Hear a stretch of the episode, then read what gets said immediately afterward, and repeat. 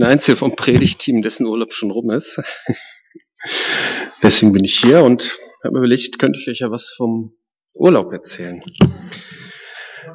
Wir waren im Norden Kroatien, an der Spitze von Istrien in Medulin. Das ist so in der Nähe von Pula. Das sagt manche einem von euch vielleicht was.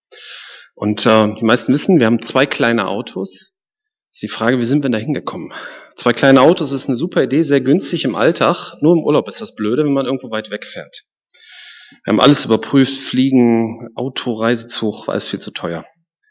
Also haben wir zwei Autos gefahren, einem Männerauto und einem Frauenauto. Am Chiemsee konnten wir dann übernachten bei Freunden, da war das nicht so hart. Ich hatte als Vorbereitung für die Fahrt, hatte ich mir ungefähr gefühlte zwanzig Stunden Kabarett äh, aus YouTube runtergeladen und M P dreis umgewandelt. Und so haben wir im Männerauto die ganze Fahrt Kabarett und Comedy gehört. Ich bin noch nie so entspannt so eine lange Strecke gefahren. Und ab und zu hatte mein Ältester ein paar Fragen. Und dann haben wir auf Pause gestellt und über, ja, kurz über politische Fragen gesprochen. Was für mich sehr spannend war. Wann hat man die Gelegenheit, mit seinen Kindern über solche Fragen zu sprechen? Zum Beispiel haben wir die Boulevardisierung der Politik angesprochen. Also wenn zum Beispiel persönlicher Unfall eines Politikers oder gar die Frisur eines Politikers mehr Raum in den Medien als dessen politische Entscheidungen einnehmen. Dabei sind diese Entscheidungen das Einzige, was Auswirkungen auf unser Leben hat. Aber vielleicht liegt es auch daran, dass wir zwar beurteilen können, ob uns eine Frisur gefällt, wir aber leider nicht so richtig verstehen können, welche Auswirkungen zum Beispiel eine Gesundheitsreform hat. Also findet der Artikel über die Frisur mehr Anklang als der Artikel über die Gesundheitsreform. Letztens auch mal gelesen, die Taz, kennt ihr, die Tageszeitung aus Berlin, die hat so ein Modell, dass man, wenn man will, für einen Artikel spenden kann. Den kann man kostenlos lesen, dann kann man spenden. Und die haben mal gesagt, die Artikel, für die am meisten gespendet wird, das sind die, wo über irgendwelche Leute hergezogen wird. Also nicht, wo irgendwelche politischen Fragen erklärt werden. Das lesen die Leute nicht, sondern die Leute wollen lesen, was weiß ich, wo einer, wo ein Promi besoffen im Auto gefahren ist. Naja, das war das eine Thema. Oder wir haben auch über die Verteilung des Reichtums in unserer Gesellschaft nachgedacht. Zehn Prozent der Bevölkerung besitzen über sechzig Prozent des gesamten Vermögens in Deutschland. Ein Viertel der Bevölkerung hat nichts oder sogar Schulden. Ist das richtig? Könnt ihr euch vorstellen, diese die Gespräche waren teilweise recht spannend. Und ich hatte natürlich nicht immer auf alles eine Antwort. Ja, nach der Übernachtung bei diesen Freunden am Chiemsee kamen wir in Kroatien an. Wir wollten deswegen nach Kroatien, wo wir Schnorcheln und Fische live sehen wollten. Wir waren schon oft an der Nordsee, da sieht man die nicht. Aber in der Adria kann man die gut sehen. Unter Wasser konnten wir nicht fotografieren, das hatte ich vergessen. Aber wir haben natürlich das Meer fotografiert. Und folgendes Bild war eigentlich der Anschluss zu der Predigt. Kannst du mal das Bild machen, Nils? Unter Wasser. Genau. Ich wollte erst äh, die Erdkrümmung fotografieren, indem ich ein Schiff gesucht habe, so wo ich nur das sehe, aber da war meine Kamera zu schlecht für. Ähm, was ich an diesem Bild, wir haben natürlich schönere Bilder gemacht, aber was ich an diesem Bild faszinierend finde, ist die klare Trennung zwischen Himmel und Erde. Unten ist die Erde, oben ist der Himmel. Ganz klare Linie. Und während der Fahrt in den Urlaub, wie ich ja schon gesagt habe, durch Kabarett und auch im Urlaub selbst habe ich mich sehr viel mit dem unteren Teil des Bildes beschäftigt, mit der Welt. Das ist ja letztendlich Politik. Politik kommt aus dem Griechischen und bedeutet wörtlich Dinge, die die Stadt betreffen. In der Bibel werden natürlich auch politische Fragen behandelt, insbesondere auch im Alten Testament, wo neben der Gottesbeziehung auch Regeln für das alltägliche Zusammenleben aufgeführt werden. Auch die Form der Regierung, Gerichtsbarkeit und sonstige solcher Themen werden behandelt. Dazu muss man natürlich festhalten, dass die alttestamentarischen Bibeltexte, das ist jetzt, sind jetzt keine für uns politisch anzuwendenden Gesetze. Die haben für uns eine geistliche Bedeutung in erster Linie. Ich möchte dazu ein Beispiel aus dritter Mose fünfundzwanzig zeigen, wo es um das Sabbatjahr geht. Habt ihr vielleicht schon mal gelesen? Es war in Israel ein Gesetz, dass alle sieben Jahre durften die Felder nicht bestellt werden, die Weinberge nicht beschnitten werden, damit das Land sich erholt. In diesem Ja, sollte man von dem leben, was von selbst auf den Feldern wächst. Und dann gab es noch das sogenannte Erlassjahr. Und da lese ich jetzt mal aus dritter Mose fünfundzwanzig, acht bis siebzehn. So dann sollt ihr sieben Sabbatjahre zählen. Sieben mal sieben, also neunundvierzig Jahre. Und am zehnten Tag des siebten Monats, am Versöhnungstag, sollt ihr im ganzen Land die Posaunen äh, blasen lassen. Dieses fünfzigste Jahr soll für euch heilig sein und soll im ganzen Land Befreiung für all seine Bewohner ausrufen. Es soll ein Erlassjahr sein für euch, damit jeder seinen ererbten Landbesitz zurückerhält und jeder zu seiner Familie zurückkehren kann. Also da mussten auch israelische Sklaven freigelassen werden. Ja, das fünfzigste Jahr soll ein Erlassjahr für euch sein. In diesem Jahr sollt ihr nichts aussehen, holt keine Ernte ein, lest nicht die Trauben. Es soll ein Erlassjahr sein, es soll eine heilige Zeit begeben. Ihr sollt euch von dem ernähren, was von selbst auf dem Feld wächst. Ja, wiederholt sich hier ein paar Mal. Es geht, äh, das ist auch interessant, wenn du Land von deinen Landsleuten kaufst, soll der Kaufpreis sich nach der Zahl der Jahre richten, die seit dem letzten Erlassjahr vergangen sind. Der Verkäufer soll dir nur bis zum nächsten Erlassjahr verbleibenden Erntejahre berechnen. Ne? Also alle fünfzig Jahre wurde das Land zurückgegeben an die ursprünglichen Eigentümer. Die geistliche Bedeutung ist ganz klar. Du kannst bei Gott von vorne anfangen. Das ist für uns die wichtigere Bedeutung. Deine Sünden sind dir vergeben, erlassen. Als Modell für unser Wirtschaftssystem ist das natürlich nicht umsetzbar, ne, weil wir kein Land mehr haben. Aber ich fand es interessant, so dass dieser Reichtum an Produktionsmitteln, und das war damals, gab's ja, es gab keine Fabriken, das war das Land, waren die Familien gebunden und begrenzt. Wenn ein Kind ganz miese Startchancen hatte, weil die Eltern zum Beispiel den Besitz verloren, versoffen, verzockt, was weiß ich hatten, arm waren, dann ging das nicht über Generationen so weiter, sondern es gab einen Neuanfang. Die Armen wurden nicht immer ärmer und die Reichen nicht immer reicher. Denn durch das Erlassjahr konnten die Armen von vorne anfangen. Man redet ja heute davon, Hartz vier wird immer weiter vererbt. Manche Kinder kennen gar nichts anderes. Armut gebiert Armut ist da so ein Schlagwort. Die haben keine Chance. Ich maße mir nicht an, eine Lösung dafür heute zu finden. Ich kann auch eher beurteilen, ob mir eine Frisur gefällt, als äh, wie sich eine komplexe politische Reform auswirkt. Aber ich finde interessant, dass eine zu große Ungleichverteilung von Besitz in der Gesellschaft damals als Problem gesehen wurde. Also dass Gott das in einem Gesetz geregelt hat. Das ist ja ein Gesetz, das Gott gegeben hat. Wobei, ich habe das jetzt so ein bisschen abstrakt geschildert, Gott hat... hat immer den Menschen im Blick. Er möchte nicht, dass ein Mensch so arm ist, dass er nicht mehr genug zum Leben hat.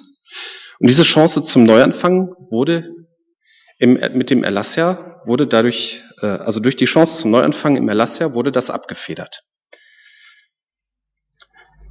Auch Jesus hat über politische Fragen gesprochen. Zum Beispiel erwähnte er in einem Teil eines Satzes, als es um die Frau geht, ihr kennt ähm, das Bild vielleicht, wo, da gießt ihm eine Frau ein sehr teures Parfüm über den Kopf. Und da beschweren die Jünger sich, das hätte man doch verkaufen können und den Armen geben können. Dann sagt Jesus, ein so ein Nebensatz, Arme wird es immer bei euch geben. Offensichtlich ist es für Jesus selbstverständlich, dass die Gemeinde Bedürftige im Blick hat, dass sie sich darum kümmert. Arme wird es immer bei euch, bei uns geben. Bloß wie? Ist die Suppenküche, die Tafel, ist ja so eine Art moderne Suppenküche, sag ich mal, der richtige Weg? Ich habe mich an ein Gespräch erinnert, das ich auf der Uni hatte mit einem Kommunisten. Also die gab es damals noch, als ich auf der Uni war. Das ist schon lange her. Da hatte ich ein Gespräch über den Umgang mit Bettlern. Und mein Bekannter meinte damals, er könnte natürlich durch die Stadt gehen und jedem Bettler Wasser in den Hut werfen. Aber er fände es besser daran, zu arbeiten, dass die Verhältnisse besser werden, sodass diese Leute nicht mehr betteln müssen. Hört sich gut an, aber ist es realistisch? Soziales Engagement, wie zum Beispiel bei der Tafel, ist sehr nützlich für die Bedürftigen. Aber irgendwie ist es eigentlich doch ein Skandal, dass so viele Leute auf die Tafel angewiesen sind. Ich habe mal den Wikipedia-Artikel über die Tafel gelesen. Da gab es auch so einen Punkt Kritik. Und ähm, was interessant war, die meisten Kritiker fanden die Tafel als sinnvolle Nothilfe, waren aber der Meinung, als Dauereinrichtung zementiert es den Unterschied zwischen arm und reich. Ne, also bei manchen Leuten wird sogar... Die haben schon erlebt, dass denen die Sozialhilfe gekürzt wurde, mit Hinweis, hol euch doch billiges Essen bei der Tafel. Ähm, letztendlich kann die Ausgabe von Lebensmitteln und Waren nicht dafür geeignet sein, die individuellen und strukturellen Ursachen von Armut zu bekämpfen. Aber es scheint sich nicht zu ändern, sondern immer mehr Leute nutzen das Angebot der Tafel oder müssen es nutzen. Ja, was ist denn da eigentlich unsere Rolle als Gemeinde? Dazu möchte ich euch einen kurzen Film zeigen. Ein bisschen wackelt er noch, obwohl ich ihn schon entwackelt habe. Ähm, aber ich hatte am Strand kein Stativ mit. Der ist ohne Ton. Das war eh nur Rauschen. Ja, hier sehen wir wieder Himmel und Welt. Und dieses Schiff am Horizont, dieses Segelboot, das war für mich ein Bild für unsere Gemeinde. Ich habe zwar viel über die Probleme der Welt nachgedacht, aber mir fielen auch frühe Begegnungen mit Menschen aus anderen Kirchen ein, die zwar sehr engagiert waren, aber die mit dem Himmel irgendwie nicht rechneten. Das war jetzt so meine subjektive Wahrnehmung gewesen. Wenn man nur die Welt im Blick hat, dann unterscheidet man sich doch nicht von humanistisch orientierten Hilfsorganisationen. Welche Existenzberechtigung hat man als Gemeinde? Und ich fand dieses Bild so toll. Ne? Das Schiff, ja, lass mal so stehen. Das Schiff, das sich Gemeinde nennt, ist das Bindeglied zwischen Himmel und Erde. Ne? Diese starre Linie, diese Grenze, die Welt kann nicht zu Gott, wird durch die Gemeinde überbrückt. Wir als Gemeinde sind die Verbindung, das Zeugnis. Und wir müssen natürlich mehr im Himmel verankert sein, wie dieses Boot hier. Ne? Also das Segel ist ja mehr im Himmel als äh, auf dem Wasser. Aber wir sind natürlich trotzdem auf der Erde und wir sind ja jeden Sonntag hier und auch bei sonstigen Treffen, damit wir mehr über den Himmel, über Jesus Christus lernen, damit wir ihn besser kennenlernen, damit wir ihm besser gehorchen lernen und mehr mit seinem Eingreifen rechnen. Und wir sollten natürlich auch die Probleme der Erde kennen. Ne? Am Ende des Films taucht ja da dieses Motorboot auf.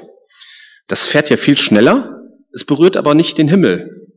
Manchmal kommt das ja so vor, als ginge es ohne Gott schneller. Ne? Man muss ihn nicht fragen, man ist weniger durch ethische Bedenken gebremst. Aber oft genug stellt sich ein Handeln ohne Gott am Ende als falsch heraus. Ja, was machen wir nun?